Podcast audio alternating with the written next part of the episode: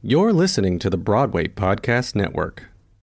When you need mealtime inspiration, it's worth shopping Kroger, where you'll find over 30,000 mouthwatering choices that excite your inner foodie. And no matter what tasty choice you make, you'll enjoy our everyday low prices, plus extra ways to save, like digital coupons worth over $600 each week. You can also save up to $1 off per gallon at the pump with fuel points. More savings and more inspiring flavors make shopping Kroger worth it every time. Kroger, fresh for everyone. Fuel restrictions apply.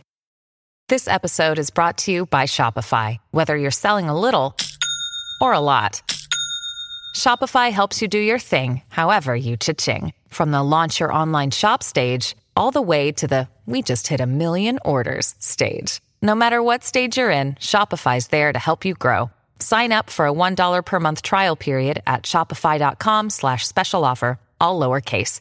That's shopify.com slash special offer. Hello, everyone, and welcome to episode 73 of Take a Bow. I'm your host, Eli Tokash, and this week we have another very exciting episode. Uh, we have a very exciting episode with a very good friend of mine. Um, he and I have known each other for the past like seven years, I want to say. Um, regardless, he's another child actor, which seems to be the preferred guests on these shows. Uh, it's amazing how well these child actor episodes do. And now he's killing it in the TV land uh, as he plays Eli Stabler in Law and Order Organized Crime. So, exciting stuff here. If you don't know already, it's Nicky Torchia, who has been a. Um, very requested guest on this show. Um, for those of you who may not know Nicky Torchia, he also uh, has done. He also does the music, this wonderful music for Take a Bow, um, that you all hear in between these little intros and the interview, which is kind of my favorite part of the episodes. Honestly, I love that little beat. Anyways, let's dive right in um because we have a great episode coming up and he talks about so many great things and we reminisce on a lot of really really fun memories. Um it uh, it gives a um informative uh kind of eh, type interview or conversation, uh but a lot of it too is also just like reminiscing and kind of giving everyone a peek behind the curtain of what it was like when we did a show together. Uh, we talked a lot about kind of memories and how it all worked, and uh, we focused a lot on a Christmas story, which was the show that we did together. Um, so that's coming right up. But first, I have to talk about some of the amazing things that I've seen this past couple weeks. Okay, so I dropped the ball and did not talk about Dear Evan Hansen last week when I promised that I would. And I just want to say that I apologize in advance because literally I like stopped and I submitted the audio and I was like, oh my God, I didn't talk about Dear Evan Hansen. And like, I have been waiting. So now's my chance to do so. Everyone, buckle up. Dear Evan Hansen was absolutely incredible. Okay. I don't care what anybody else says. I don't care who's gonna judge me for saying that I I really enjoyed the movie. Um, you know, it, it's if you saw Dear Evan Hansen on Broadway and you saw Ben Platt in Dear Evan Hansen on Broadway, you're not gonna have a problem with seeing Dear Evan Hansen in the movie. Okay, like for us theater people that are going to see it, which are the people who are going to see it because that is the audience of Dear Evan Hansen, we're gonna love it Okay, it's like the movie critics and the movie buffs who don't like movie musicals and who who's really like by the book in the film industry and blah blah blah. Um, all these like unwritten rules that are kind of like come up with by critics. I don't know. It's just like it's madness, and I feel like the sh- the movie uh, deserves more uh, positive feedback and a p- more positive response because I think it was done very, very well. I thought Ben Platt was incredible, uh, arguably a better performance than uh, the musical. Um, I appreciated how they kind of toned a lot down because it was more for movie, um, but uh they didn't eh, but in a way that it like helped the story you know it didn't like hurt the story because you know they took stuff out they took out four songs and they added two i did miss disappear a lot i would have loved to have hear uh i would have loved to have heard colton ryan who played jared sing disappear uh, but they gave him another song which was really beautiful um, that is not in the musical Um, so maybe I guess that was like the cancellation. Anybody has a map. Did anybody have a map was cut. Uh, to break in a glove was cut, although there was references to it. Um, and then there was one other cut. Oh, uh, good for you was cut. Um, and I thought that was interesting because I kind of liked, I liked what that did for the story. But they did give uh, Alana a song, and that was kind of like her only like main song in the show so they gave her her own song so maybe that was a cancellation and um they obviously like jared has his moment in um sincerely me and the mom has her moment in so big so small so i guess they kind of just got rid of anybody have a map and um to break in a glove and they just nixed it and then the rest kind of re made up for it i guess and kind of just switched things up um either way I thought both of them were fantastic. I mean, I I will say I'm attached to the Broadway music. However, I found this music to be incredible. I'm actually really addicted to Anonymous uh Anonymous ones, which is the new song uh that Alana has. And I would love to have heard Kristolyn Lloyd sing this song um because I think it would have been amazing. But the but nonetheless, it was still amazing. The score was incredible. Um, the acting was incredible. It was toned down. They made Jared gay. Um, they they had all of these like little changes that kind of just like progressed progressed the story and kind of made sense. Um, and then of course they, you know, you, you're sitting down and you're in the theater, right? And you're like, oh my god, this is like word for word the musical. And then five minutes in, when you forget that Evan, Evan Hansen is played by Ben Platt, who's like actually like 29 and not 18, um, it kind of just slips out of your mind, people, as soon as you see it. I promise. Um, anyways, that was another dig. I'm sorry. Um, I will be less passive. um, and uh, uh, shoot, where was I going with that? Um, I was saying that um, when you're like five minutes in, and then you're like, wait, no, it's actually not going to be a word for word reiteration of the musical and so i i really enjoyed it i i loved everyone's performances um I, I I don't know. It's just like it was so different yet so similar all at the same time. And you know, like you you see it like the the first way you see it is always the way that you're gonna remember it. So like the whole time I was just like envisioning it with like the people on Broadway and stuff like that. I don't know. That's just me. Um, but I thought nonetheless incredible. Uh, it's gonna 100% win uh some award. Um, Pasek and Paul did an incredible job with the arrangements for the new uh, movie um, and their small uh, changes that they ha- had made. Ben Platt, arguably a better performance than he had in his Tony Award winning performance um, in the musical. And uh, yeah, I mean, I, I can't say enough good things about it. I've literally tried to recommend it to everyone who has said it's bad. Um, and I've kind of uh, fought them on it because I don't think it's true and I don't think it was bad and people just listen to the critics and so I'm trying to be my own critic and encouraging other people to go see this freaking movie because I thought it was so good. Um next topic, let's see what else I saw. Um is this a room? Oh my god. Okay. Is this a room is currently playing and it literally just open on Monday. So happy opening. Is this a room? Yes, round of applause. Yes.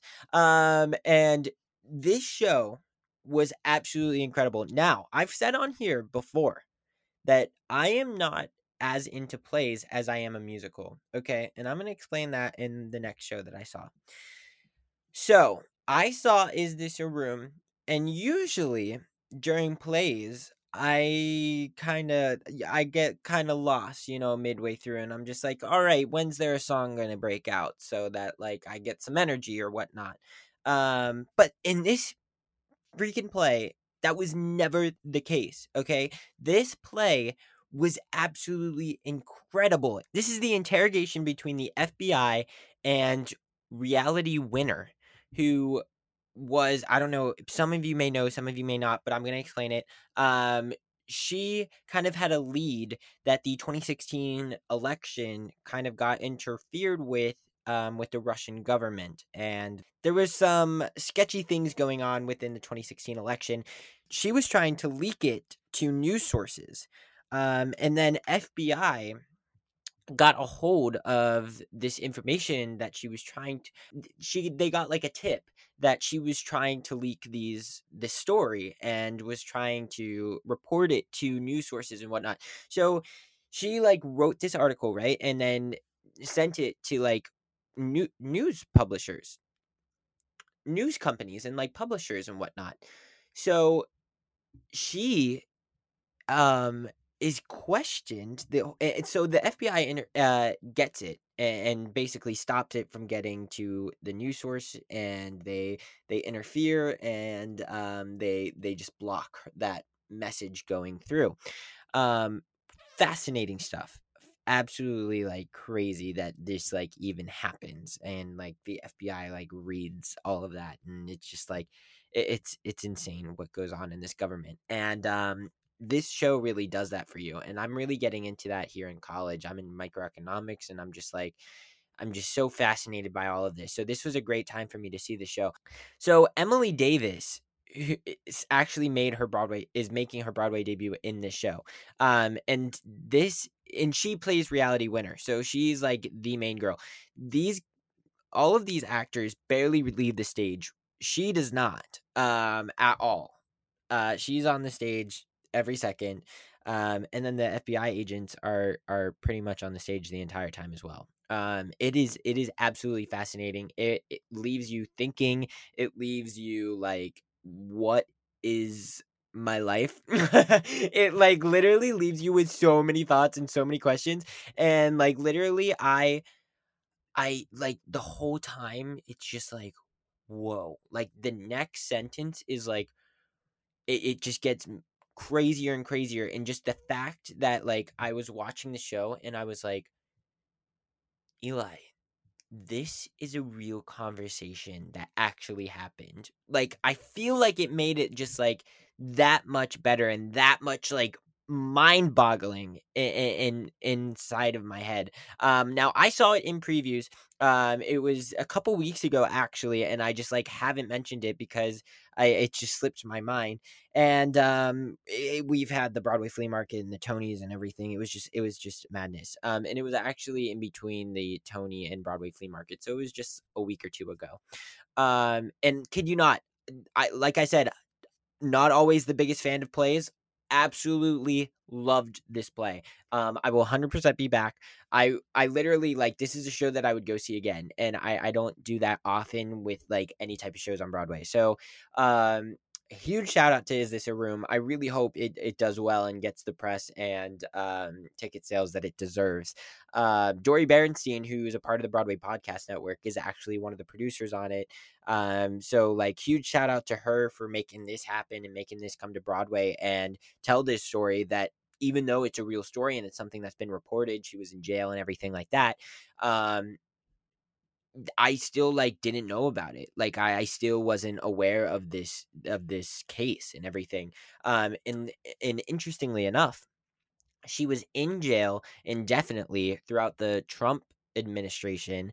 And the second that uh, the Biden administration came in, uh, they kind of released her and they are just monitoring her now. So um, I also thought that was interesting. They threw her in jail um, just to basically ensure that they wouldn't leak anything else. So I don't know. I don't. I don't know what the thought process was, but I thought it was interesting that uh, kind of when in tw- she got put in in 2016 and then got out in 2020, which is like right when Biden took over. So I was like, hmm, interesting. Um, wild stuff. Wild stuff. Great story. Great show. Uh, will definitely highly recommend. Uh, is this a room? Now, for my favorite uh, that I've been talking about for weeks on this show, uh, on this podcast. Waitress the musical. Everyone, I saw Waitress the musical again and I could not be happier. I literally just got home from it and I'm literally recording it recording right now when I came home, and um, it's 11:40 p.m. right now, and I am talking about all of my incredible show endeavors. But Waitress, I saw Waitress again, and I'm so happy. Um, I could not be happier. I saw it with Sara Bareilles. Apparently, she was out last night, so I was freaking out. Um, I was like, oh my god please make her in it. Please make her in it. But I was like, she only has like four shows left. How can she not do it? She did it. Ugh. Insane. Okay, so lots to talk about here. So this show, like this, it, it's just absolutely incredible. I've seen this show like seven times now. I think this was like my sixth or seventh time seeing it. And I like it more and more every time. And I also like am like, oh, did they change that every time? Now, that could be because th- they actually did change stuff because it was like off Broadway and it just like reopened and technically this is like a revival. Um so they can change things, but I was like I don't know, like I was kind of questioning it. Anyways, not important. So, now for the best part of the whole show tonight. Um I don't know if anybody uh if all of you have seen the show. Some of you may. Um, for those of you who have seen the show and you understand the context of it only takes a taste, um, incredible. Okay, so Drew Gehling walks on stage for the scene. His mic doesn't work. And everyone everyone like kind of picks up on it, but no one's like having a big deal about it. So anyways, we're we're sitting there and we're just like admiring the fact that Drew Gehling is giving his best 1800s theater performance where he's just projecting his talking voice to the back row of the mezzanine and it's just like giving and he's just giving it all and he's killing it.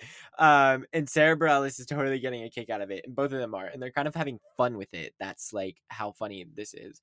Um but the audience still wasn't like they didn't want to like make it awkward or anything so they were just like kind of going along with it so then in the middle of the scene like right before the song comes on drew gehling's like hey jenna which is sara bareilles' role um do you mind if we switch seats so the reason that they did that, no one picked up on it except me and my friend Alexa Nijak, who went to the show with me. Um, everyone thought it was part of the bit and part of like the scene, but it was actually because the entire time Sara Bareilles would like talk and like do her thing, and when it was Drew's turn to talk, which is Dr. Pomatter, um, and they kind of have like this relationship in a way, and so every time like Drew had to talk, Sara would kind of like turn her head to where the mic would like pick up his voice in like some capacity.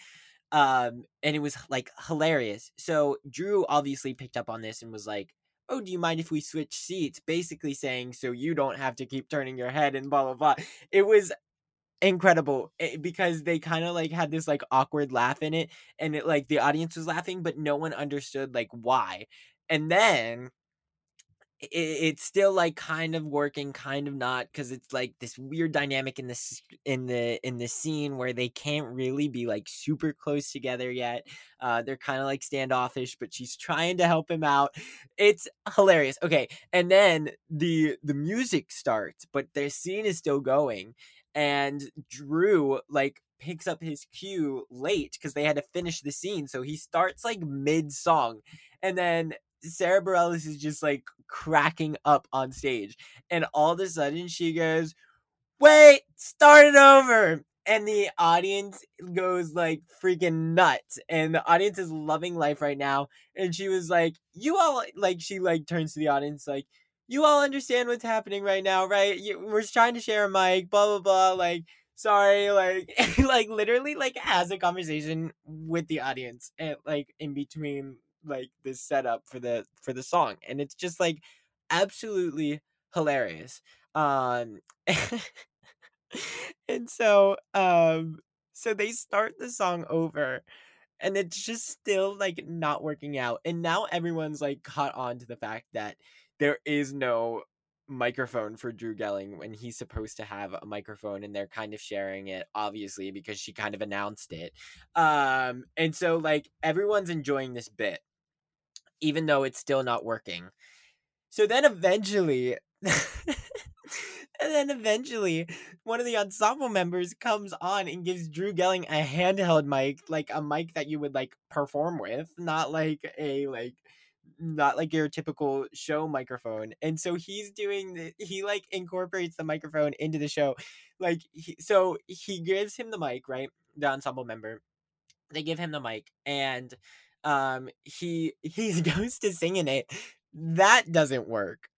And he's like is this a joke? Like literally, like flat out said, what is happening? Like, like he said something. I can't remember exactly. Anyways, uh, so I don't want to be misquoted, but he was like totally like adding a bit to it, and it was just it was the best performance. Is, is it? It only takes a taste uh, that I've ever seen in Waitress, and the audience was loving life. It was literally like the talk of everything. Every like Drew Gehling performance tonight was absolutely incredible.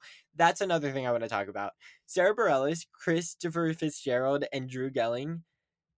I don't mean this in the I'm I I'm only saying this to complement their performances in the show.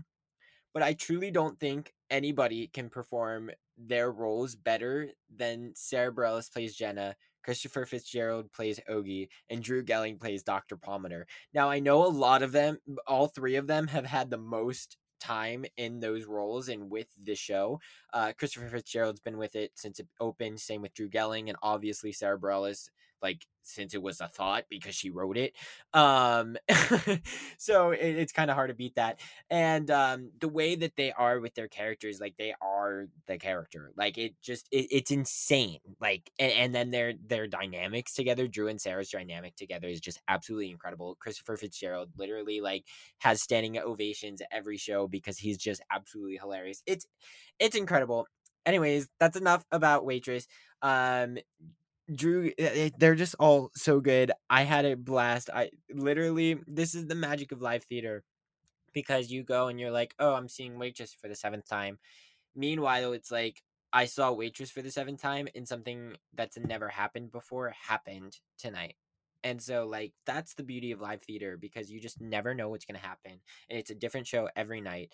And the audience was absolutely going bonkers because it was like her it's part of her last week of doing the show um just incredible stuff. So uh huge huge thank you um to to waitress and sara bareilles and everyone uh who who made that happen tonight. And uh yeah it was it was it was incredible. Uh it was so funny. Sorry i, I i'm getting over it. So um moving on the actual like bit of news that I want to talk about is that Waitress is having a scheduling change actually. So starting November 1st, uh they will primarily have Wednesdays off and they will which is usually like a two show day. So now they have two shows available and those two shows are going one to Saturday night and one to Monday. So uh, they will be doing two shows Saturday, two shows Sunday, and then a Monday evening performance, which is going to be something very exciting um, for everyone in the Broadway community, especially for those who work in the community, because they will actually be able to go see the show. Uh, both, and they will have two options, both on Sunday night and Monday night. Um, and that's very exciting for when you work in the industry. And it also is great for ticket sales because it's like, oh, what show is going to be on on Monday? Oh, there's like three, and it's Waitress is one of them. Let me go uh check out waitress. So it, it's it, very good stuff very exciting stuff for waitress great for um great for like the show itself and uh i think that's going to be really great moving forward for the whole community. I think that um i know wednesday is kind of weird to have like a day off uh as someone who works in the industry but um I think it's going to be great because then they can go see the shows on Monday. The other shows can go see your show.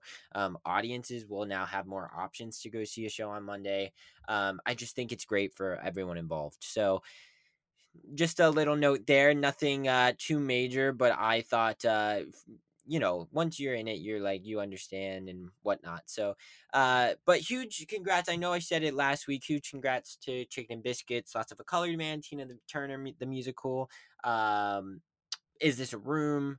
Um, and then there were a couple others that opened. Everyone had wildly successful open uh successful openings uh which is so exciting i love seeing all this new uh art thriving literally right now and uh Chicken and Biscuits, I heard, is just absolutely incredible. So I can't wait to go see that.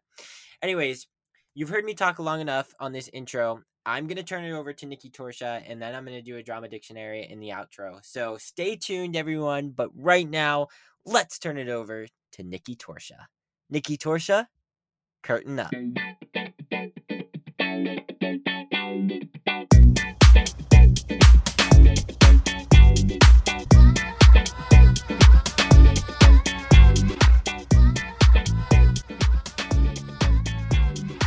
This week, we have a highly anticipated show with a highly anticipated guest. Uh, you may know him from Kinky Boots, The King and I, A Christmas Story, or Elf the Musical. Or you may watch him every Thursday as Eli Stabler in Law and Order's Organized Crime. And you listen to his music every Thursday when you listen to Take a Bow. So, everyone, welcome to the show, Nicky Torchia. Thanks for being here, Nicky. Thanks for having me, man. That How was, are you? That was a wonderful introduction. Oh my God. Did you like that? They're watching you every Thursday. They're watching me. They're stalking me. They're I'm- stalking you. I'm, being hovered over. No, thank you. I thanks for having me. I Oh my God. appreciate it. I feel like th- I want to say thank you for having me. We are currently in your home doing this. Yeah. Um, so thank you. no, no, it's been. I feel like we've been talking about me coming on here for a while. I know. Yeah. You're just like a star, though. You're like a TV star, and you're like No. so busy. No, I mean I may be busy, but I'm not a star. But I appreciate the the thought. You're getting there. You're getting there. We're all getting there, right? Yeah. Um, so the way I usually like to start out these episodes and whatnot is kind of asking everyone like what got them inspired and whatnot to start doing what they're doing now. Yeah. Um. So my parents were both musicians. My Mhm. dad was a sax player and a clarinet player. and My mom was a pianist. They met in music theory class, so very Oh. romantic musician story. Um, my mom was a director in the middle school, the local middle school back where I grew up outside of Pennsylvania, as a part of her music teaching job. And I was always uh, on in the theater as a kid, Mm. um, painting painting the sets. You know, the black boxes, painting all black as a Sure. toddler, and all those stuff. So I was in the environment a lot. And one day, I guess I just wanted to do productions of my own. Yeah. it was maybe was pro- it was probably very stubborn of me to say like I want to do my own things now, mom. I don't want to be with you. But one thing led to another, and you know now I'm I'm doing it. Now you're doing it. So yeah, Was it always like theater or was like TV and film ever a thought? T- TV and film kind of came later. Okay. and later meaning when I was like 13. um so yeah it was pretty much always theater um and musicals and you know singing was always my strong suit yeah. i was never a great actor i could sing pretty well but so that was the thing that kind of led me to the the shows that i did i think but i had to develop as an actor later Sure. after as you know the the voice change and, and the growth spurt Yeah. so, yeah, I think it was always kind of theater. Okay. Yeah. And then like I know you obviously play a lot of instruments, you have songs of your own, you create Right. music all the time. Like was that always in there with theater or like that came later too? I think that came later during that period that I wasn't able to do Broadway anymore because of, you know, age Mm. and finding other artistic avenues to kind of branch out in and do. And, you know, my parents both being, being musicians, it's very easy for me to, to pick up an instrument and, and to learn quickly because my parents are It's in knowledgeable Yeah. in that. Um, so, you know, I'm mainly a bass player, but you know, so my parents were able to kind of push me along. That's cool. that. So it was, it's easy. Luck. I mean, I'm lucky to have parents who, who are musicians. So Right. yeah, You were also a very tall kid. Like I always said, like you were always one of the tallest ones in a Christmas story and everything. Like you were just very tall as a kid, and like I don't know, like it wasn't all, like always age. I feel like you know because it's just like Broadway's like so like every little detail counts on you. It's Yeah, like well, crazy. when I did Kinky Boots, I was the vacation swing, Mm-hmm. And I ended up, and I was going to be renewed for another six months, but I was four six and a half, and not and not Mm. four six, so I didn't continue. So that's That's that's you know so tough. yeah, it goes to show you kind of um, how the how the industry works at that age. But you know, Right. yeah. I know, and it's things that like people don't even think about, you know, like how, what and how much goes into all of it. Um, so you started obviously doing regional theater in Philly, right? Yeah, Which is where you're from. Until you booked a Christmas story yeah, with you. with me. With you. Unfo- yeah, you poor soul. Um, and uh, so like, what was that hop like from going from like regional theater to now you're performing in Madison Square Garden with five thousand people Yeah, alongside you. alongside me Um, two times a week. yeah, so and then you eight times. right. Um, I I don't think I understood that until I Mhm. got older. Right. I don't know about you, um, but it was just we always had such a great time as a group of kids Right. that it was just playing make believe on stage with each other, and it Mhm. was never about the.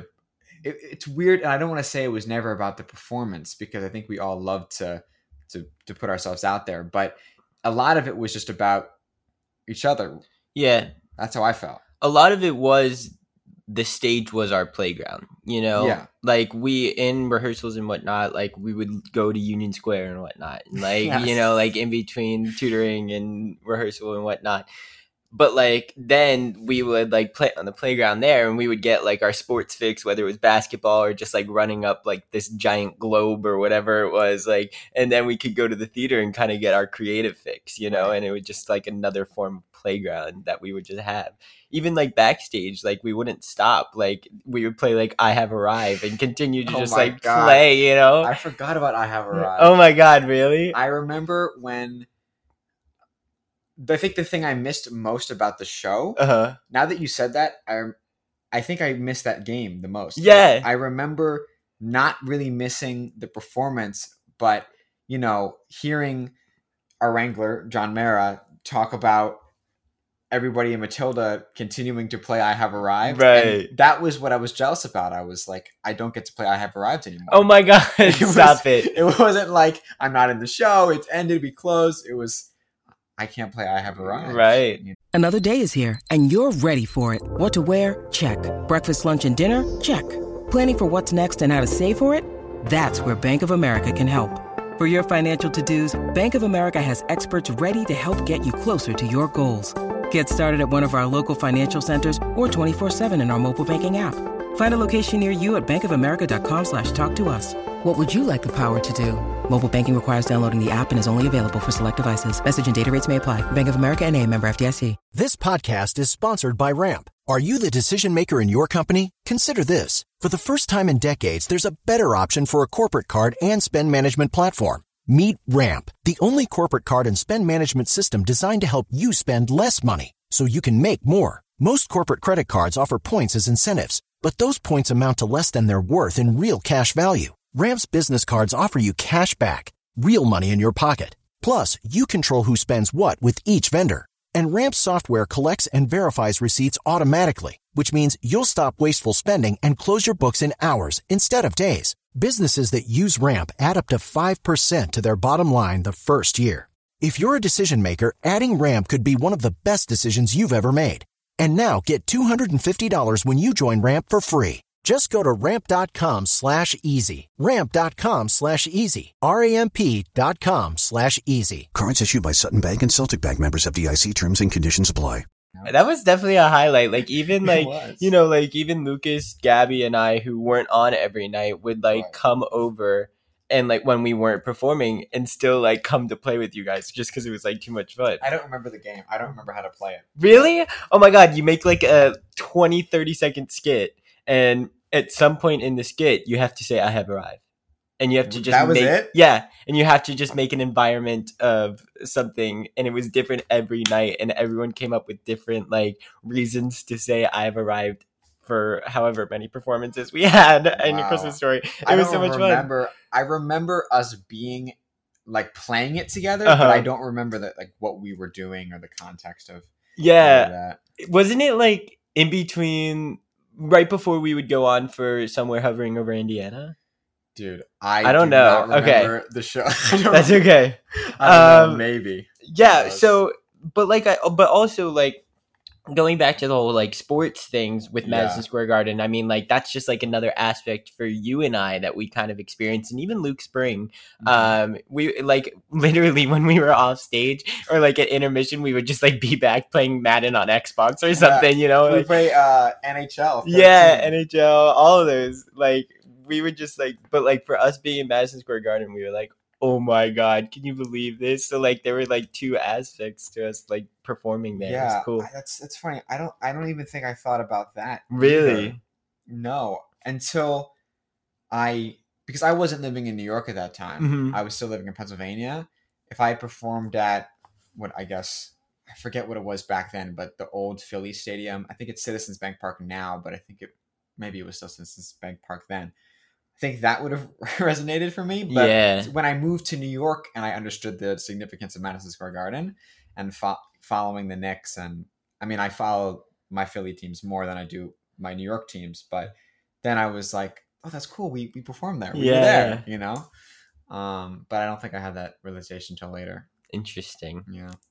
That's okay. But like I know like I, I'm I'm making you like remember all of these things. Like No, what, I love it. what was your favorite like memory that you remember? From Christmas kind Story? of yeah. Oh God. Oh god. I don't, I don't even I don't know. I honestly I think it's I think I said it is just our time backstage. Yeah. And everybody having fun and the tutoring sessions and all all those things were probably my favorite memories from the, the show. I have to say those tutoring sessions there's nothing better than doing school at in like a theater setting or like even like an on-set setting and we'll definitely talk more about that when we talk about Law and Order because I know you just recently had your last one. So Yes, I I definitely want to get into that with you. Um but like you know this is like your first like tour this is your first like kind of major show with a christmas story and everything so like what was that like i mean this is like a new process for you and we're touring from city to city Mhm. and we're going to school like not in our regular schools Yeah. like you know like when you're in, at home doing shows you can go to school during the day at your regular school and whatnot Right. or like go online or whatever um but like what was just how was this adjustment period for you I think it kind of became normal. mm-hmm. I don't really remember what it was like at first. I think I was just having so much fun that whatever adjustment that I had kind of just it wasn't even a thought it wasn't even a thought.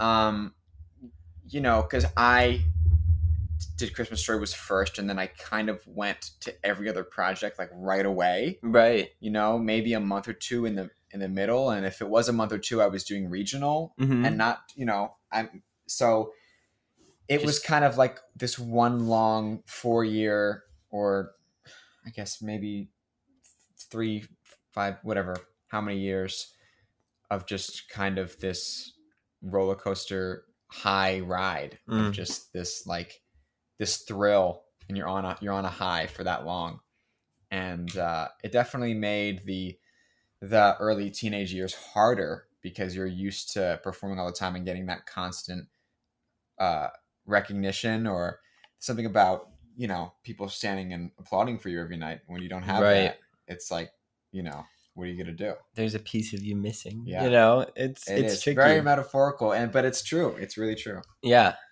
Well talk to me like okay so as i mentioned maybe i didn't mention but you did play Schwartz in a christmas story.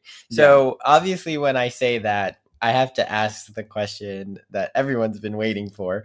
What was it like to get your tongue stuck to the pole every night? Did it what wait. You mean the triple dog dare? Yeah. Oh um oh yeah because michael scene. would get his tongue stuck yeah. Right okay. He got his tongue stuck um that's a fun that was a fun scene that was really fun yeah I think um yeah, that was a super fun one. Um I remember we we did something before that scene where I Uh-huh. would definitely often forget my lines in that part.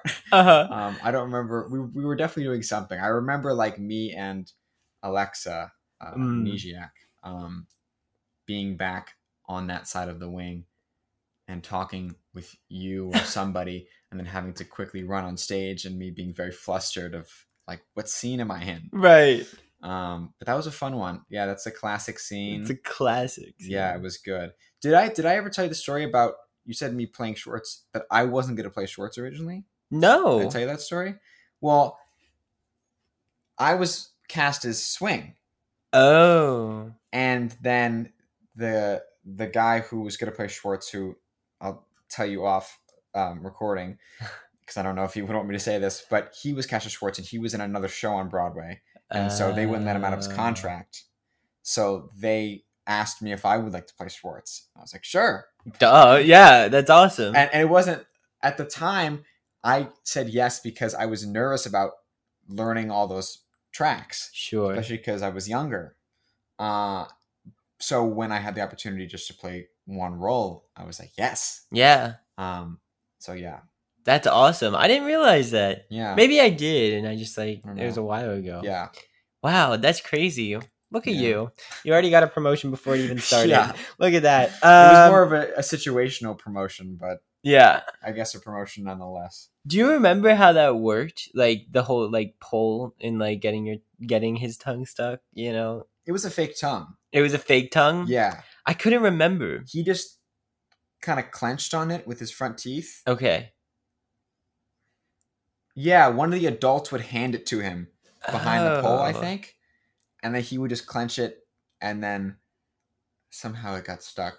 Somehow it got I don't stuck. remember. Interesting. I know. I was like trying to remember, and I was like, you know what? Nicky It was definitely know. a fake tongue that would stretch really far, yeah, obvi- so that it was the cartoonish kind of effect. But yeah. Plus, like for the people in the back of a five thousand theater that could see, like you know, see what's happening. Yeah, yeah. So, oh, interesting. Well, there you have it. Love theater magic. yeah. Um, so so then you made your Broadway debut in Kinky Boots, which you alluded to a little bit earlier as the vacation swing. Um, talk to me about your experience there. What was it like to like finally do some theater in New York? But but I mean, like you already did it in a Christmas story, but like it was great. Um, that's still one of my favorite memories. Yeah. because I guess technically that was my Broadway debut, sure, even though our Madison Square Garden thing was right? I know. probably it feels like it was Broadway, but technically Kinky Boots was my Broadway debut, so that was a very fun night and an experience. hmm Um, the story of getting Kinky Boots was also frantic. It, it this theme will probably come up as we talk about the things that I've been in. As Mhm. Every time the audition process has been so frantic, like the more frantic it is, the more chance I have of getting it for some reason. right, Great Christmas Story, I did you know 13 callbacks, Right. 12 or however many it was, and Kinky Boots. I was taking the New- Jersey Transit Mm. from Pennsylvania, and our train got stuck in Secaucus. Shut up. Yeah, the last stop, and so I would ended up being like like two hours late for my No appointment or way. something. Yeah, and so when I showed up, it was the casting director's lunch break. So I said, "Can I come in?" And she said, "Sure."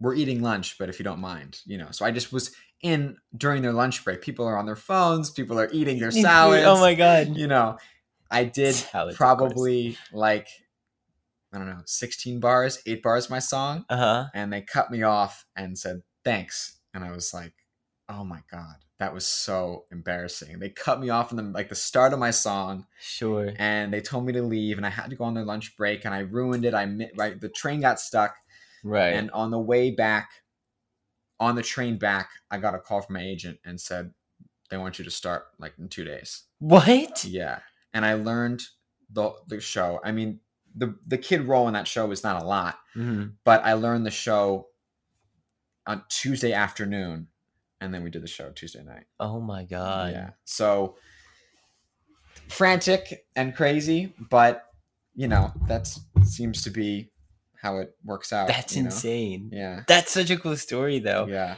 I hate that. I feel like I feel like that's been a trend with me too. Not as far as like frantically and whatnot, but like I always feel like the auditions that I didn't do really well in, like I feel like I could have done better, are the ones that I actually like happen to get. It's really bizarre. yeah. Or a lot of things that I got. You know, something was stressing me out that day, or Mm. there was some silly drama at my elementary school, or Sure. and i think weirdly it gets you out of your head if you have some especially as young actors i feel like a lot of them or I- at least I know I did this was kind of plan out your scene Mm, very rehearsing for sure. like a very rehearsed way and you know if you don't do it to the you know exactly how you planned it it kind of throws you off right. but if you're out of your head and you're not even thinking about it um, and you just kind of do the scene how it naturally feels in the moment that's so much better than however you just would rehearse it by yourself in your room because how whatever the reader is giving you is obviously different than how what your the voice in your head is saying Right. you know so i think that it was good that they were all frantic because if i was worried about something else i didn't have the energy to be concerned about what i was going to do in the audition and just did it Right. yeah No, absolutely. I agree. Well, that's good. Um Oh, so I always say like, you know, they don't necessarily like consider a Christmas story Broadway, but I feel like it was and it was like good preparation for Broadway. yeah I mean, we were in New York, we got to meet like all the people. Like I said earlier, like we got in the habit of doing school park show, you know, like that whole thing. Did you feel that way like for Kinky Boots? Like did you feel like there was a lot of similarities or was there like another adjustment period? it was very similar if not the same just a Mhm. different show the Right. same crowd i was hanging out with the same people the same parks the same Yeah. yeah it was like the second show it wasn't the first? Totally. Yeah. And it was cool too because like that whole season, it really seemed like literally everyone in a Christmas story was like doing uh, Matilda fighting Yes. Pippin or Yes. like one of the shows, you know, Lion King, like Right. something. Um, and so like it really felt like we were all in the same show together without being backstage with one another. Right.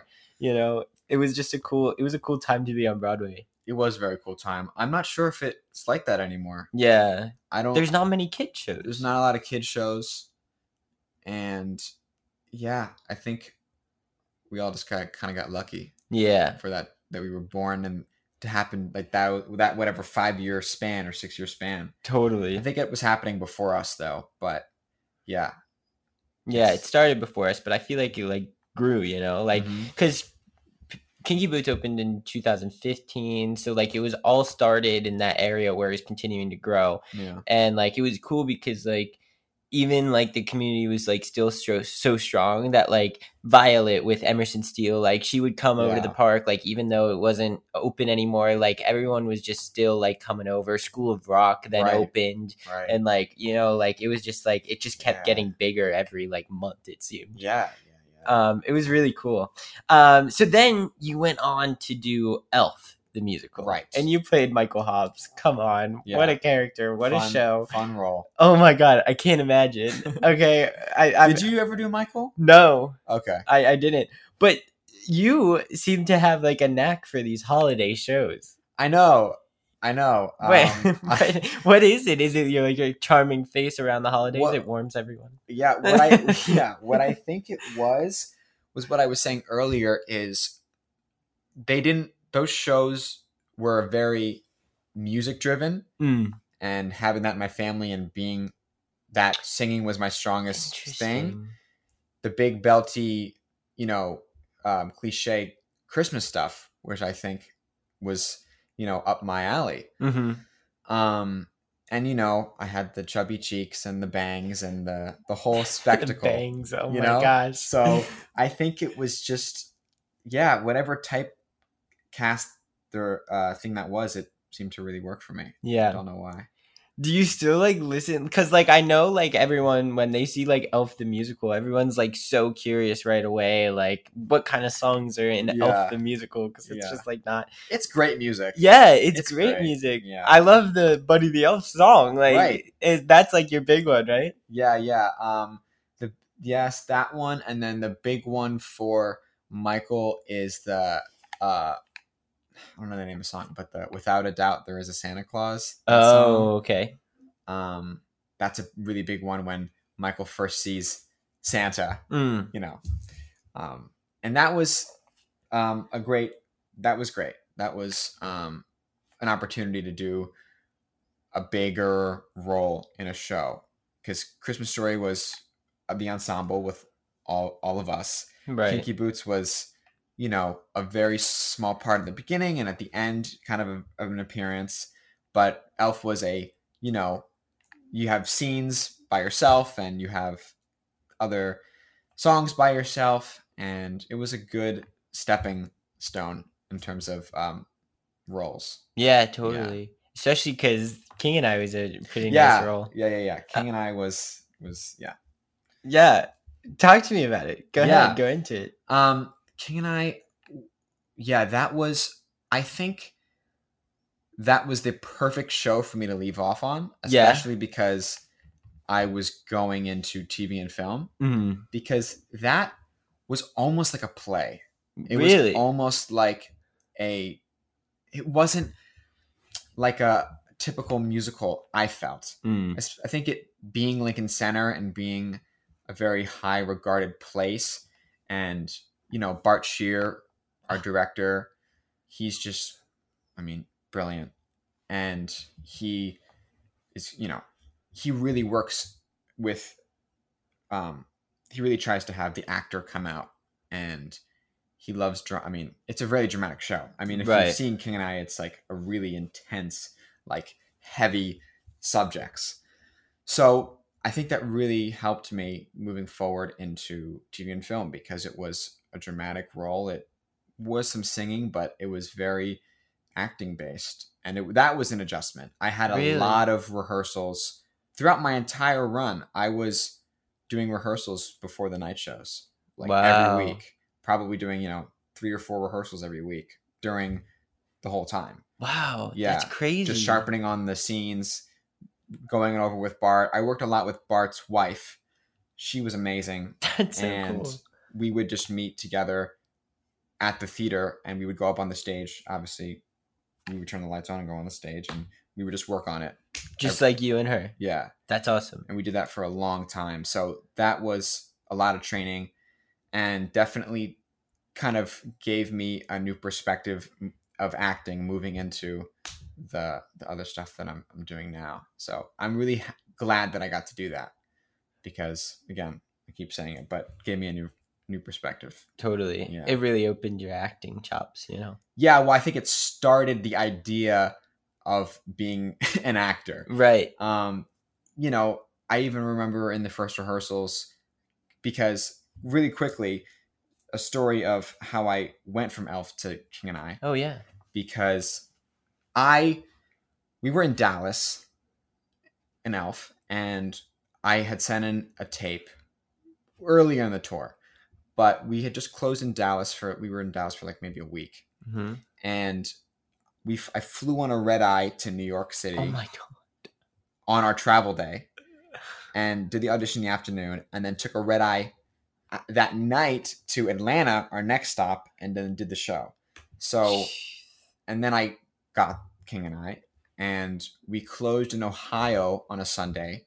We traveled back to New York Monday, equity day off, Oh, my God. and then Tuesday started rehearsals for King and I. Jesus. So it was like one year of just fluid shows. Um, so I remember in the rehearsal process with Bart of, you know, me just having these weird tendencies that would not be a English boy from the 1800s. oh, sure. You know, having my hands in my pockets, speaking a certain way, Yeah. my accent. We worked a lot on the accent about, you know, having the British accent that was specific to this time period and where I was born and what city and all that stuff. So it was really detailed based and really great for me to to move into a, a more dramatic um, acting stuff. That's so interesting because I know you played Michael Banks in Mary Poppins too. right. But obviously, like, there was a difference between that and. Oh, for sure. Oh, interesting. that was treated, I guess, in the rehearsal process as every other musical. But I guess I can relate King and I. King and I was more similar to me to the stuff I do now on on TV and film Sure. in terms of the rehearsal process and the way Bart approached everything Sure. than than all my other stage performances were. Interesting. Yeah, I like that though. That's cool. yeah, it was really great. Everything it seems like like led you up to the, yeah, the next. I just feel like I got so lucky Yeah. with with how this everything. whole journey is really cool. I know. I feel like I got really lucky. Yeah, Yeah. that's awesome. And now talk to me too. Like, I mean, you've been in shows with a lot of kids, and then you've been in shows where there's like only two kids. You know, like King and I was another like heavy kid show. Yeah. You know, that's a lot of kids. Yeah. Um, do you? I mean, like, is that something that you enjoy, where there's a bunch of people that you're your age and whatnot, or do you kind of enjoy building the relationships with Mm. adults too? Well, that's funny you say that because I've always felt like, and I guess you can talk about this too, is that we had to we had to be friends with the adults, Right. So we had to learn how to get along with the adults, Sure. and obviously kids usually don't get along with adults because there's different ways of thinking. So um, I always felt like, hmm, I wouldn't say I preferred lots of kids or no kids. Mhm. Obviously, I had the two experiences. You know, Elf being just me and the other boy Harper, who was um, opposite me, who would transition. I think I went to you to your elf fitting. Are you serious? Yeah. Wasn't it Why? across the street from second stage? Maybe it could have been. We'll have to ask your mom. I don't know. I just feel like maybe I was staying with you guys that weekend, and they, like, I don't know. That was just a Oh. weird thing because then I met Harper, and then you guys came Yes, to Finding were- Neverland as well. staying with me Yeah, like. I have a photo. We won't put. We won't. Maybe you can put it on your Patreon, but uh, I have a photo of us, or I took a selfie of you sleeping, oh my god, stop it! and you were very mad at me. I think when I That's did that. terrifying. I probably was sucking my thumb. Was I? I don't think so. Okay, good. Um, but yes, you were. You definitely did go to my outfitting. Now that you say that, for sure. Yeah. Oh my god, that's so funny. Okay, continue because then I threw you off. Um, we were talking about kids and like you were Right. comparing Harper and you. Yeah. yeah. I don't think I prefer either one, but I feel like I had to get along with adults very well. Right. the kids in King and I, we were kind of separated. Me and um ben- Benel um Fambrini, you know Benel. yeah. Uh we were just in a dressing room by ourselves because we were the the quote unquote older boys and then there were the girls and then there were the younger boys. And so we were just by ourselves Mm, and most of my scenes were not with the other kids, were with the adults right. and I spent a lot of time with the Wranglers and with the adult ensemble, and that was in King and I and Elf as well because it was only one other kid. So me and Harper would just spend a lot of time with the adults. So I feel like even though I was in shows with a lot of with with a lot of us, I felt like I got along with the adults, Better. Better. Almost. Yeah. or I, that was just how I had to be. It was a situational, you know. Yeah. I think too, like, you know, when you're a kid in the industry and like you have all of these adults around you and they've like, I don't know, like, eh, you know, it's a normal thing for a kid to look up to an adult. And so, Yes. like, when you're like going to rehearsal with them and you're seeing them and you're like, wow, you're really good. Like, as kids, we like, we don't know we're good, you know? Like, and like, Yeah, yeah, still, yeah. like, even as like a person, you don't even like know how, like, I don't know, you don't know how to evaluate yourself, but like, you can like so easily evaluate someone else, especially someone who's older than you Definitely. Or like that you look up to. So like I totally agree with that. Like I feel like even in like the Christmas story rehearsals, you know, like we would always go up to Erin Dilly and be like, "You're seeing where you're just like so sad and you're like gonna cry and you're like having this like midlife crisis. it's just like so good every time." And she's like, "Thank you so much." Yeah, I reached out to her recently Yeah. actually because she works at Pace, Oh my god. Right. um, which I'm looking to go to. Right. So, um, we're gonna. FaceTime in the next few days. Oh, about it. good. Yeah. So That's awesome. she's wonderful. Love- Yeah, love she's so sweet. And I just talked to John Bolton on this the, a couple like Oh, weeks ago. Yeah. awesome. yeah, I love John Bolton. He's hilarious. What a riot. He was like out in his like ski cabin, like his like winter cabin up in New York, upstate New York and whatnot. That's awesome. He has two dogs now from the guy Bill Berloni who like Oh had God, to really? bump his hounds. Yeah, he has like the dogs he adopted from him. Oh, you know, so like nice. it yeah, it's really cool. So like everyone he was saying like how just like connected a Christmas story has still been in his life, Mhm. you know. It's really cool. That's awesome. That that family was really cool in Christmas story. I know we keep alluding to it, but they yeah. Um, so let's talk about some Law and Order stuff, shall we? Okay. Yeah. Yeah. I mean, this is what you're doing right now. Uh, you're currently on Law and Order Organized Crime.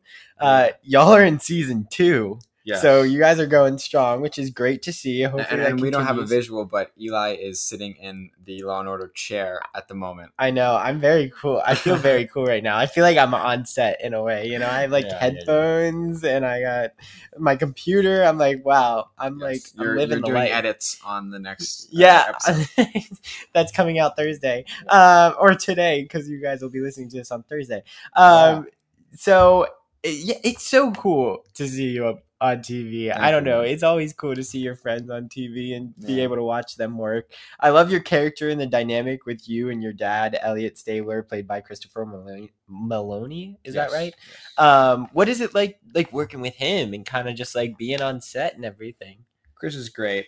I mean, he's really amazing. Um, he's so committed, Yeah, and we have a great fan base, and a lot of people love to show up to our sets. no way. And you know, getting to watch his professionalism with everybody, and taking pictures with everybody, and Wow. FaceTiming all their friends on their phones and selfies and he's so you know loving and and his work is so brilliant. I mean, he's there's been a few times where we've been doing scenes and I'll just find myself like watching him from an Sure. audience perspective and then I'm I have to go, "Oh wait, no, we're okay, no no no, I'm we're in the scene together. Like I have to get back." But, you know, cuz he's so captivating Mm. which is you know and he's obviously been doing this for a long time so you know it's just a te- uh, since he's been doing it for a long time i think that's a testimony to how great he is because he's yeah Yeah, he's extremely talented. he's really great yeah, Yeah, and it's cool because like seeing you guys on the screen together, it's Yeah. wild how like similar your features are. He has Yeah. very distinct features, and you Yeah. match them perfectly. yeah i know that's great Yeah, I mean, happy uh, that worked out that makes sense, right? I mean, that's why you're probably casted. Um, but w- that's so cool. What is it like to work on set? Like, because you guys are currently filming season two. So, like, what is it filming in these COVID kind of times? Oh man it was crazy especially season one Yeah. because it was one of the first nbc productions to to start up or one of the first i guess productions anywhere to start up we began maybe january Really? of last year um Oh my god. so and it was still it was getting a little bit better then but not really so you know acting with masks in rehearsals is a challenge and you know as you know from on set oh we also speaking of on set we have to mention forever at some point Oh my god, yeah. um anyway so as you know on set you know the group lunches Mhm. the table reads all that stuff Oh, that stuff doesn't exist wow. anymore you know i think that it's everyone separated i mean you get your lunch delivered to you in your own dressing room and that's it. You know you're very social distanced and you know it's it, it was definitely challenging and odd but it's getting better. Luckily some restrictions are lifting up. You know when we whenever we do outside scenes we don't have to wear masks and that's really great. Um i won't give too much away but is this coming out next thursday? Yeah. okay. So i guess the episode tonight there is an outside scene that i am in that's all i will say Protect your dream home with American Family Insurance.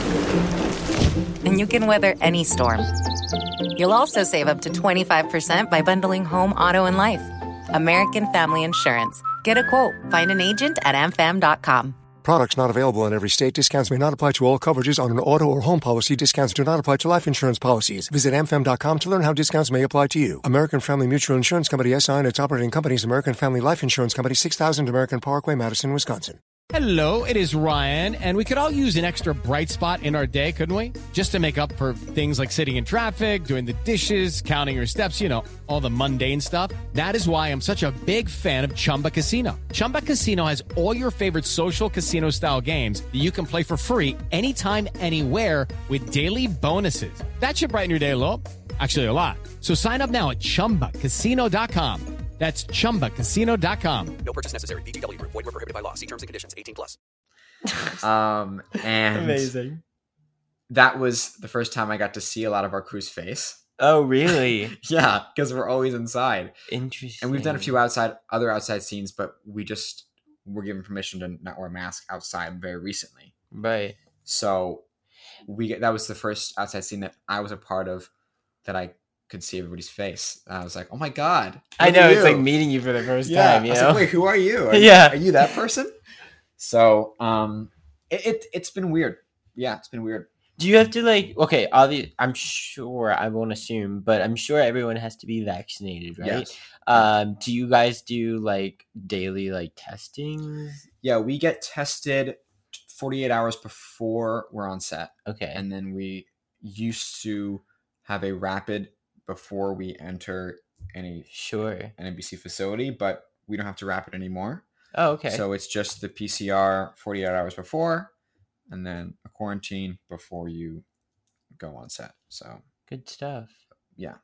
And that, and you've been like just cranking it out with like school and filming and everything. Like, and and as I alluded to earlier, you just recently had a birthday and you're Yeah. 18, Yeah, and so you don't have to do tutoring on set. Right. Um, talk to me first about tutoring on set, and then we're going to talk about what it's like to not have a tutor on set and how to still keep up with schoolwork. Yeah. Tutoring on set is great. Yeah. It's really it's kind of too great. It is. It's kind of you know, uh it's it can be very easy to get work done. Yeah. The tutors have are very generous. Um and it's always fun especially when you have other kids. Mm. It's funny, my tutor her name is Nancy, love Nancy. She For Law and Order. Yeah. Okay. she was tutoring other kids in other projects at the same time as me because we were tutoring over Zoom. So she was Mm. able to tutor a lot of kids in all these other shows. Oh my god! And like same a breakout. Yeah, oh so my we god! were all in one Zoom room, and we would all go to breakout rooms, and she would just visit everybody. That's awesome. Um, so I guess it wasn't. It's not the same as being in the same room with everybody, Right. But um, you know, it's tutoring is. I think I have developed liking one-on-one teaching. yeah because of tutoring on set. Mm-hmm. We're spoiled. Yeah, very spoiled. Yeah, for sure. And uh, like you said, it, it does motivate you too. Like, you know, you have three hours of school like a day that you're technically like required to do, right? Right. And so like or like you bank it and you like kind of take it away from your bank, but you're like, oh shoot, I only have like this chunk of time to like complete this, this, this. So it does like motivate you. So there's like pros and cons, but like you said, you Yeah, know, there's pros about you definitely get work done. Yeah. It was very hard for me now um to do uh you know like some type of algebra assignment during we're switching you know camera angles we have to i have to like Right. go do five minutes of tutoring I know. and that's very hard for me to remain focused Yeah. because of the you know my my method and everything um so that was very hard but you do get a lot of work done Mhm. and that's good Totally. Um, and now talk to me what it was like to like, well, what it is like, not was like, um, to like not have a tutor and kind of when you're on set, like Right. when do you, or do you like, do you have this system now where you're like still figuring out like you get your work done before you go to set or do you do it on set? I You- just kind of do my work like I wasn't on set. Just Yeah. kind of here in my room whenever I have the time. Sure. I'm not taking a lot of classes this year. Oh, okay, that's good. It's very easy for me to get my work done this year. Senior year, baby. I know. So, I mean, college applications are Right. a whole nother thing. But so I don't, I'm not taking a lot of classes, so it's easy for me to get my my work done. You poor child. Yeah. You poor child. I just realized that you're doing school, you're doing college applications, and you're filming a TV show. Yeah, yeah. Oh my god. no, no, no. It's it's it's a great. It's busy, but it's a great busy. Uh-huh. Um, it's a very great problem to have. Yeah, um i would i'd rather be busy than not busy so totally. um so yeah i kind of just do my work whenever and not having a tutor on set hasn't been an issue yet for me getting my work done Right. um you know i'm not there every day so it's you know i have i, I have some time I, I do um i'm probably there you know once a week or Oh, well, that's good. once every week and a half or something Mhm. like that you know Yeah, and I appreciate you fitting me into your little. Oh no, it's fine. I today's today is is a very light day for me. So Good. It was great. I'm yeah. glad it worked out. Okay, so let's move on to this fan question. Oh, I'm, Uh, so, I'm was- so excited. Okay, so uh, one of the patrons of Take a Bow, Diana Demore, uh, sent in a question. Well, uh, uh, she sent in both a comment and a question, and both Read of them are the really comment. good. Read me the comment first. Yeah, I definitely want to read them both. So she said, I'm a big fan of the Law and Order saga, especially SVU. I've watched OC, I'm assuming that's organized crime, Yeah. as well. And whenever I see Nicky, I think of Take a Bow. It's awesome that he's gonna be a pod uh he's gonna be on the podcast as a guest. And then the question is Wonderful. Yeah. my question very sweet of her by the way um my question for him is oh wait my questions for him are Okay. what is it like working on a t uh, working on tv versus working on stage Great and do you prefer one over the other so Okay. you answer that That's a really awesome question. mm-hmm. It's a different craft.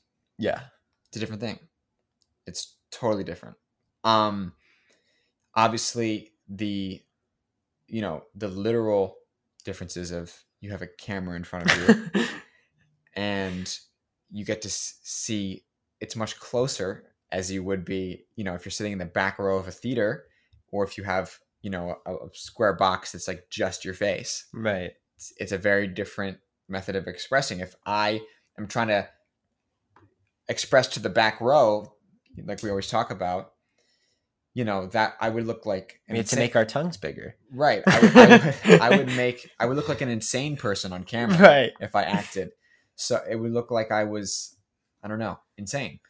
So it's a whole different technique. It's a whole different style. Um, and in a show, you get to do it every night mm-hmm. once.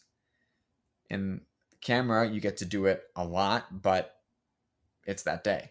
right So, you know, you have to maintain, if it, you're doing it a very emotional thing, it's not like you can just work yourself up through it throughout the play and then have a moment. You have to keep getting back to that same moment over and over and over again. right Um, and that's, and that's, I mean, that's part, that's the job. Um, and it's just a different thing. I don't know if I have a preference. I, I guess my preference, um, no, I don't have a preference. yeah Yeah. interesting i have a preference What's your preference?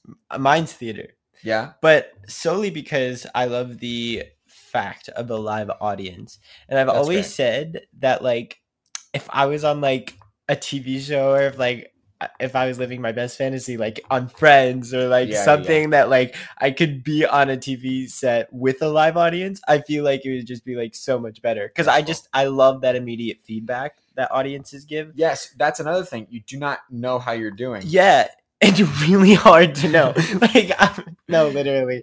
And I'm always like, what can I do better? Like, what am I doing? Because, like, you know, like when you do the scene so many times in one day, it, it you start to question. You're like, oh, did I do something wrong that we have to do it again? Course. yeah. Or like, you know, like there's always that thing um in the back of your head and whatnot. And the other thing too about TV.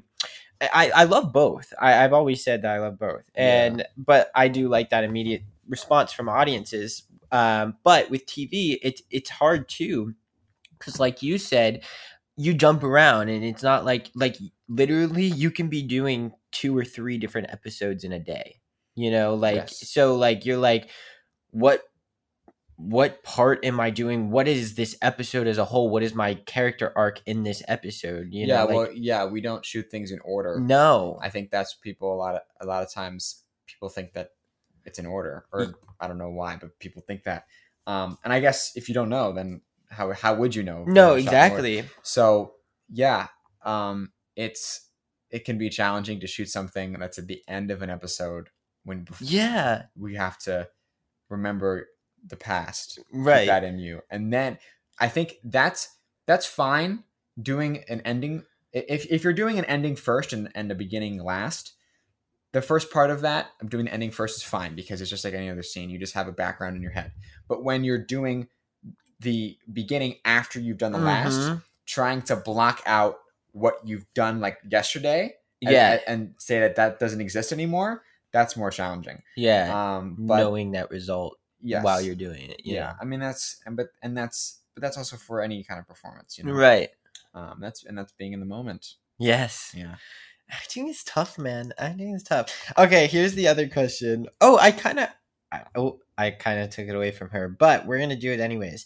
Um, my other question is, what is it like working with Chris Meloni and Yeah. Mariska Hargitay?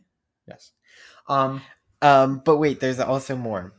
Um, and not only being part of this iconic franchise, but also being a part of a new series uh, that is adding something new to a franchise that has been around f- for over 20 years. yes. So I will start Yes. with uh Mariska and Chris are wonderful. I have the great pleasure of acting with both of them often. Hopefully, well, I'm not going to spoil it. I'm not going to say anything besides that. Hopefully, that already wasn't a spoiler, but I get to uh, act with them often. And, uh, th- you know, a lot of my scenes are with the two of them and then also my grandma on the show, played by Ellen Burstyn. Mm. Ellen is, yeah. I mean, my job is extremely easy when I get to work with any of those three people Right. because you know, I mean, Ellen, you know, she's won Best Actress. She's amazing, and uh, they're so great. And I was so surprised, especially my first day of set in season one. Um, if anybody's knows the show, my first scene that I ever filmed was my mother's funeral scene Mm. um, which was a bit nerve wracking my first day on set and having to like cry over my mother's death. Um, and that was also the first scene they did in the entire um, series. Wow. That was the first scene that we that they ever did. So, um, but I, and Mariska and Chris were both in that, and I was so surprised and so happy to see their commitment because, like you said, the series has been on for 20 plus years. And well, the original Law and Order, it may be is, is it 30? I don't know. A long, very long time. Uh, decade, not decades, right? Decades? Yeah, decades. Decades. Yeah, that's just words. so, um, you know, their commitment is like it's day one for them. Mhm. You know, they're they care so much, and we're there to work, and it's and that's it. You know, It- it's just about the work, and it's just about an exploration of these characters in these situations and how they would act and how they would do. And it's not about anything else besides let's just explore this script that we're given Right. and it's kind of a a, a great thing, and it, and and they're great. Um, yeah, this is my answer to that. That's your answer to that. and do you want to touch a little bit on just like being a part of the Law and Order franchise and kind of like what that means to you? Were you a big Law and Order fan like already? I definitely, yeah, for sure. I mean, I watched the SVU Mhm. and the original one. I mean, it's on t- it's on TV all the time. Right. You could probably turn on TV right now and it'd probably be a rerun somewhere. And so definitely, I I definitely would watch the the show. Mhm. Um, and I'm very honored to be a part of it now. Yeah. Um, and it's really really great. It's really great. Yeah, it's it's really great. Um, I love the show. Uh, I watched a bunch of episodes like within the past like two days to Right. like be like kind of know what to talk about. Yeah, um, but no, it's awesome. I love seeing you up there, and like you said, like everyone is just you can tell very, very dedicated to to their Yeah. craft, to the work that they're doing. Yeah. Um, and just like everyone, I mean, in to be in that franchise, it's uh, it's iconic. Like you know, Yeah. like everyone knows the Law and Order franchise at some point. So, uh, it's the best of the best, and uh, you're a part of that. So Yeah. It's Yeah, really wonderful. yeah. Um, you said you wanted to talk about Forever. I think we should mention it. Okay. Well, we were both for for people listening. There's uh, there was a show called Forever on ABC, Oh my god. and Eli was on it for a while, right? Well, well, I mean, we only did one season, but okay, yes, that's true. That's true. I was on it a lot. Was it eight episodes? Uh, the season was I think twelve, and I was on about seven or eight. Okay, Um, so around that, and I just did one. and we had no idea, by the way, No. that either of us were on the show at the time um, because we didn't get to work with each other. No, no, no, no. I think that I don't even think. Were you even in the episode that I was in? Maybe. I don't know. I don't remember. It was a long time ago. Yeah, it was I- like I mean, I- 2016. The I worked with Caleb on that Okay. episode. Um, you know, Stranger Things. Um, and uh, so yeah, so I, that was the only kid I, I got to work with for um that episode. I never saw you. yeah, we didn't see each other, and I I was wa- obviously like I watched the show, like we were I was in it, you know. Yeah. So I was watching it, and I was like, Nicky. And so, like, I remember like texting you and being like, "You're in forever." Yeah, yeah, yeah, yeah. like, yeah, I am. I was like, "Oh my god, what? That's so cool." Um, but yeah, it was just a cool like moment. Yeah. I feel like that always happens, you know, like even like random things throughout. Like it's always like, wow, like everything is so connected. It's just it's incredible to like Yeah. see your friends like doing the same project as you without even knowing it, I know. especially in that world, you know. Yeah, yeah. It's so funny. We had um uh on the premiere of SVU and organized an OC um that we had a few weeks ago. Uh, there was a girl who I went to school with who was in the SVU episode before me. Oh my god. Um, and so it was funny. I, I sent her an Instagram message and I was like, "So good to see you on the show." And she's like, "Are you on the show?" Oh my god. and I was like, "Uh, "Keep like what? Like wait another thirty minutes, Right. and then you'll see me." Like, Yeah. you know. That's hilarious. So, um, yeah, we won't obviously choose SVU, and I was OC, but it was just funny to to see that. So I know it's it's it's it's it's funny how that all so everybody's connected. Yeah, for real. Um, well, I would be remiss not to talk about the Take a Bow music that you so Oh, yeah. generously made. Uh, Do you have the- do you have, do you have seasons on here? Do you have se- we? I've thought about it, but I've never taken a break, so I've never done seasons. Well, next time you have a season, I'll we'll do. I'll make you a, new theme. a new theme. Yeah, yeah. If you want, or if it, or if it's if it's a thing now, then I won't. But it or maybe a wait. What did you had your hundredth episode? No, no, no, no, no. I'm. You're gonna be seventy three. Okay, so maybe for your hundred, that would be. We'll have a little rewrite moment. or or just a a hundredth episode special. Oh, okay. yeah, yeah. yeah. I'm down. I love it. You know, it really has like become a thing. Like Sydney and I would always, and even I still do it. Like we would start like our little episodes, and then we would have it like.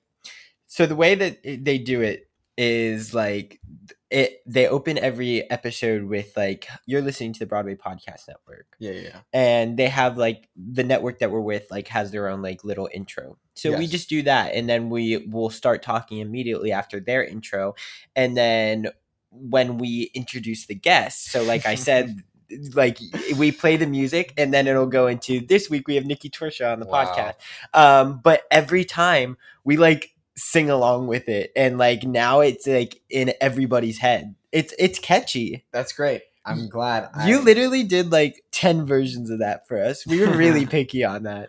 No, you should. I I'm glad you were picky on it because you got what you wanted. I feel like that's always a um a weird pet peeve of mine. Um, Really? People, because it's funny. Anytime anybody watches any of my work or anything like that, obviously the the phrase everybody always says is "You're so great," Yeah. and I'm always like, "Really? That was the best performance you've ever seen in your life?" Right. It's like, no, it was not. So that was a nice answer, but what did you think about it? Because I genuinely want feedback on it Mm-hmm. because, you know, I want to grow and I want to get better. Yeah. And so I appreciate when people are picky and give harsh feedback because, you know, I'd rather you do that than just be like, it's great and then not use it or Sure. say it's great and then hate it and then be stuck with it, Right. you know? So yeah, that's great. Yeah. I, I mean, we are you like, especially me, like, I usually am like more of like the, oh, that was great. Like, so cool. Like, better than anything I could do. Like, you know, like, and then like, but you sent us like, three or four like really cool and very different options where we were like wait what if like this part sounded like the the other part Yeah, from the yeah. other track and so like then you like were combining it was just really cool to see like everything that you were doing like you were did you just like how does that work? Like, did you do it? Did you play the instruments? Did you do it on I your think I played them. I don't remember honestly. I'll have to find the original file Yeah. of where it is on my computer and and break it down and remember what I did. Yeah. But yeah, I I played it, but And then you do music of your own. Like you have a song called Specialty. well, yeah. That's literally one of my favorites. like literally, I remember like you were writing it and you were like sending me versions of it. Yeah, and I yeah. and you were like or like swipe up on my story if you want to like listen to my song before I release it. And I was like, this is so good. Like I was like, That was a fun one. I mean, there's, you know, now that the show's moving in second season and I feel a little bit more settled, right. I may put. I have a lot of other songs that are done that I just never put out. Really? And once we cut the the audio, I'll, I'll maybe if you want, I'll play you some. Oh my god. But there's a lot of them that I made after that, maybe two or not a lot, two or three okay. that are done, and I just wasn't perfect for me. Wasn't So- perfect. I I had done small edits for a long time and then kind of just gave up on it. So I need to this year maybe I'll revisit. It's always been a dream of mine to get a music project together. Yeah. Um, Is that something EP you or something? Oh, okay. Yeah, I mean, it would be cool. Yeah. It would have to be great because I Okay. I would have to like really spend a lot of time on it because I I never want to put anything out there that's not my best hmm um, for anything. So Sure. um yeah it, it but maybe we'll see we'll see if i we'll see Do you like the music stuff? i love like, it Yeah. i love it i mean i love doing that i love writing I, I love any kind of artistic avenue that i can Right. put out there it's it's something about that that is I guess somewhere inside me that needs needs that whatever it is so it, it exercises the same muscles as acting does for me and you know i love it yeah Yeah, and tells your story, you know, like not Yes. a character. Yes. Well, although I do think a lot of what I show through my Mm. character on, especially on this show, is a lot of me or versions of myself or stuff that it's always interesting. Um, you know, feeling comfortable doing that, or, or or gives you a way to express yourself in a way that you wouldn't be comfortable expressing yourself as you. Um, so it's very therapeutic, actually. But yes, expressing myself literally. Yeah. yeah. That's I awesome. gotcha. Well, Nicky, I mean, that's kind of everything I have today. wonderful. Yeah. Thank you so much for doing this. And thank you for welcoming me into your home. We have some candles. He like had like a whole setup for me. I'm very into candles and incense, and I'm um I do a lot of meditation and stuff. So anytime you come over, we will we'll light some candles and in celebration. yes, and meditate. I like that. Oh, I'm yeah. getting into that. Oh yeah, for sure. Yeah, absolutely. Well, I mean, honestly, I mean, we've been friends for for so long now, and I just appreciate everything that you know you've done for me, especially in this podcast. You know, like even like everyone listening, they all know who you are. you know, we talk about you all the time, so I'm glad we were Mm. finally able to do this. Awesome, Um, yeah, definitely, definitely over. What is it? Um, definitely, um, a long t- way overdue. Way overdue. Yeah, Long this- time. yeah, this is definitely yeah. But anyways, thank you for doing this. course, uh, I can't thank you enough, and thank, Thank you for, for- sharing all your stories. Of you course, man. Thank you for having me. Yeah, I, of really appreciate you letting me come on here. Oh my god, we ha- we love it. So, uh, for everyone listening, where can they uh they can where can they find you and where can they follow you and Yeah. keep so pretty much the only social media I have is Instagram. Okay, My name, Nicky Torchia. That's my- Amazing. that's my handle. And then Torchia T O R C H I A. perfect. Yeah. Nailed it. Just in case. And then And Nicky with a Y. Nicky with a Y. and uh, Thursdays on NBC Yeah. at 10 o'clock. Good stuff. Yeah. Law and Order, organized crime. Good stuff. appreciate Thank it. you all. Appreciate it. Take a bow, Nicky Torchia. Oh my gosh, literally all of these incredible things that he's brought up. It was wonderful to talk to him about the dynamics of kind of like going from not doing a tutor on set, not like kind of being like a kid, and then in the next day you're an adult technically, and just how set changes and life changes on set, um, and kind of the just everything changes. Um, it, people don't really think about the the difference of a day um, and it's kind of it's really fascinating um, to me uh, I appreciate Nicky for coming on, joining us as always with our guests. Um, I enjoyed talking to him about Christmas Story. I enjoyed talking to him about the Take a Bow music, which is always exciting for me. Um, and I loved his ideas for a hundred episodes. Uh, I love his idea for the 100th episode, uh, new music change up. So I'm very excited for that. Uh, we're gonna see how that how that goes and what may come of that which is uh to me very exciting when he said that i was like oh my god so everyone stay tuned on that 100 episodes is gonna be uh one to to check out and uh just everything he's doing right now i mean just the way that he's been able to uh transition himself to uh, a mindset where it was kind of just like theater to doing both tv and film and music um it's just it's fascinating stuff and it's just crazy to see how um performers and everyone in this industry kind of has to adjust in so many ways um just by their age by their height by their look whatever it may be uh there's so many things that goes into to being a performer in this industry and an artist in this industry um it's really it's really incredible and i i loved uh highlighting nicky's journey and story uh surrounding that and it's just a it's just another piece of evidence that uh, it's not easy to be a child actor and kind of predict uh, transition into just the teen world and uh, you, really have to get lucky and uh, be talented of course but uh, you it, it, a lot of it is is luck too and uh, you're at the right place in the right time and you look like the right person and uh, Nicky's been able to do that and he's been wildly successful and it's just so so exciting. I love when uh you can see people that you know succeed.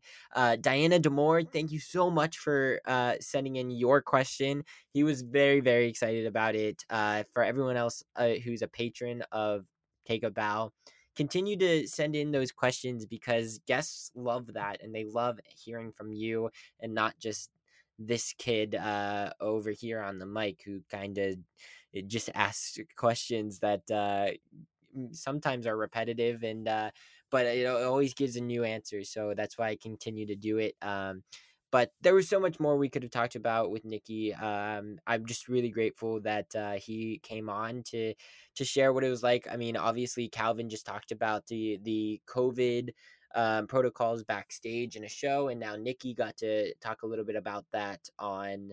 Um, and then Nicky talked about that what it was like to be on set. Uh, he kind of alluded to to many different things about his character moving forward. Um, he talked about, uh, of course, his experience in a Christmas story with me. It was really cool to to relive those memories and uh, to talk about King and I and his relationship with Bart Sher and how that kind of influenced his route and kind of made him the performer that he is today. Um, it's just incredible. It was just really good stuff, and uh, I hope that you are you were all able to to learn and kind of um, pick up on things you know like a lot of this stuff is like hidden stuff that uh, they kind of just share stories but there's so much to pick up from them. Just like something as small as you know being able to be at King and I and pick up so many things from Bart Sher's wife, who helped Nicky be the actor that he is today and kind of uh, be confident as an actor and uh, that's just something that like you don't even think of and it, every opportunity of whoever you're working with you can always learn from them and it can always shape your craft and whatever you're doing um, and you can always pick up things and take things and and every every person who comes into your life influences you in some way so uh, i think that was a huge message there um, and i just really appreciated him uh, being so open uh, so i really think this is a great episode thank you all for listening uh, I'm actually going to do a drama dictionary before I leave, so st- stay with me here. Uh, this week, we talked to, uh, to Nicky about Elf the musical and how it's just when you think of Elf and you're like, oh, how is that a musical? Is it going to be Christmas carols? What is it going to be? And it actually has this incredible score. But what is a score? A score isn't that like a a goal? Isn't that like a sports term? No, okay. And you want to know something? I know I'm like waitress heavy on this show, but waitress is one of those scores that's just like a non-skip for me. And I think it's one of those scores that uh, doesn't have a bad song. So I'm kind of giving you some context here to maybe figure it out on yourself. But if you haven't figured it out yourself yet, a score is what they call all of the just the music in the show. So all of the music and all the sheet music and everything, all of that is called a score. So when you go and you're like, "Oh, that's a cast recording," and it's like, "Oh, well, that's the score of the show," you know, like that's the music in the show. Um, it's called the score. If you're in rehearsals for a musical, or you're doing like a summer camp, or you're doing a voice lesson or something, your music director or whoever is in charge is going to be like, "Oh, flip to this song in your score," or "Oh, flip to this page in your score." Um, that's exactly what that means. Um, and so that it just means to go to your music section. It's solely music. It's not anything to do with the script. Um, and it's just a completely different section. So um, that's what the score is. It is not. Uh, it, it is a sports term, but not in this situation. And uh, that's this week's drama dictionary word of the week. So that's all I have for this week. This is episode 73, which is one of my favorite numbers. Um, and uh, yeah, that's all I have for you all this week. I appreciate you all for listening. I appreciate you all for coming back. Um, and welcome to all the new listeners. And uh, yeah, I, it was a great week, and I can't wait to continue consuming some of that Broadway content and Broadway shows that uh, I've been fortunate enough to go see. So uh, I will obviously keep you guys all updated uh, and give you my thoughts and opinions. Um, just because I like to share them, I'm not sure if uh, how you guys like to how you all react to them, but uh, that's okay. It's like a therapy session for me to talk about Broadway. So thank you all, and um, I will see you all next week. Bye, everyone. For this episode's curtain call, I would like to recognize a few people who also deserve to take a bow. This podcast would not be possible without the help from Dori Berinstein, Brittany Bigelow, Katie Rosen, Alan Seales, and the team at the Broadway Podcast Network. Next in line to take a bow is Tessie Tokash, who edits the audio and all the visuals for this podcast. A special thanks to patrons Brian Thompson, Pat McNamara, the listeners at PCC, as well as all of the other patrons for their continued support. If you're interested in becoming a patron, go to patreon.com slash TAB. And if you enjoyed this week's episode, don't forget to subscribe on the platform that you're currently listening to this on. Also, feel free to give us a follow on Instagram at Take a Podcast. Take a Bow's logo is designed by Giselle Bustos, and the music is by Nicky Torchia and Cormac Collinon. Bye, everyone. Hope to see you next week. Hey, it's Leslie Odom Jr. here on the Broadway Podcast Network to tell you about the Rise Theater Directory, a program of Maestra Music. Rise is a national online resource designed to connect and empower backstage and administrative and creative theater professionals from underrepresented backgrounds. If you work or aspire to work in the theater community, this can help you find your next project. And if you hire theater professionals, search the Rise Theater Directory to find your next team. Create your profile now and get more information by visiting risetheater.org. That's theater with an R E R I S E T H E A T R E dot org because only together we rise. It is Ryan here, and I have a question for you. What do you do when you win? Like, are you a fist pumper? A woohooer, a hand clapper, a high fiver. I kind of like the high five, but if you want to hone in on those winning moves, check out Chumba Casino. At ChumbaCasino.com, choose from hundreds of social casino style games for your chance to redeem serious cash prizes. There are new game releases weekly, plus free daily bonuses. So don't wait. Start having the most fun ever at ChumbaCasino.com. No purchase necessary. VGW. Void were prohibited by law. See terms and conditions. 18 plus.